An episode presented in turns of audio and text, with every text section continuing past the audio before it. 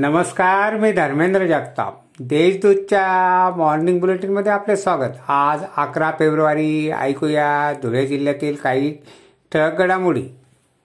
येत्या एकवीस फेब्रुवारीपासून सुरू होणाऱ्या बारावी व त्यानंतरच्या दहावीच्या परीक्षेच्या वेळी जिल्ह्यात कॉफीमुक्त परीक्षा अभियान प्रभावीपणे राबविण्यात येणार असून यासाठी विशेष पथकाची नियुक्ती करण्यात येणार असल्याची माहिती जिल्हाधिकारी शर्मा यांनी दिली. कोरोनामुळे गेल्या दोन वर्षात परीक्षा केंद्रांवर झाल्या नाहीत. तर शाळा स्तरावर परीक्षा घेण्यात आल्या होत्या परंतु यंदा केंद्रांवर परीक्षा घेण्यात येणार आहेत.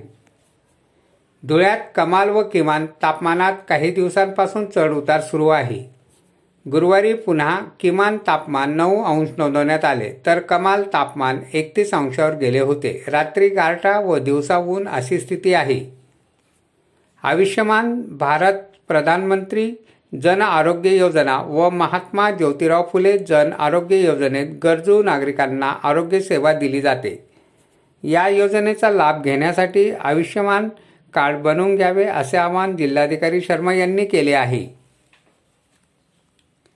धुळ्यातील सावरकर पुतळा ते अंडाकृती गार्डन पर्यंतच्या रस्त्याचे काँक्रिटीकरण करण्यात येणार आहे. त्यामुळे हा रस्ता दहा फेब्रुवारी तर दहा मार्च पर्यंत बंद करण्यात आला आहे.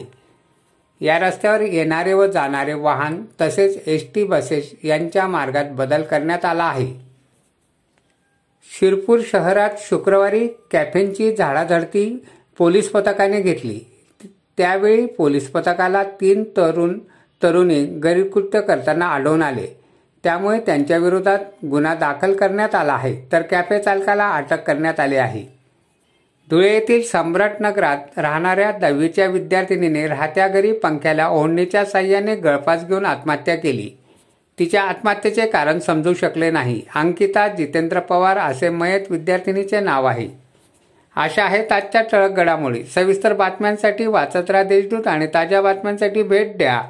W W W dot Deshdoot dot com या संकेतस्थळाला. धन्यवाद.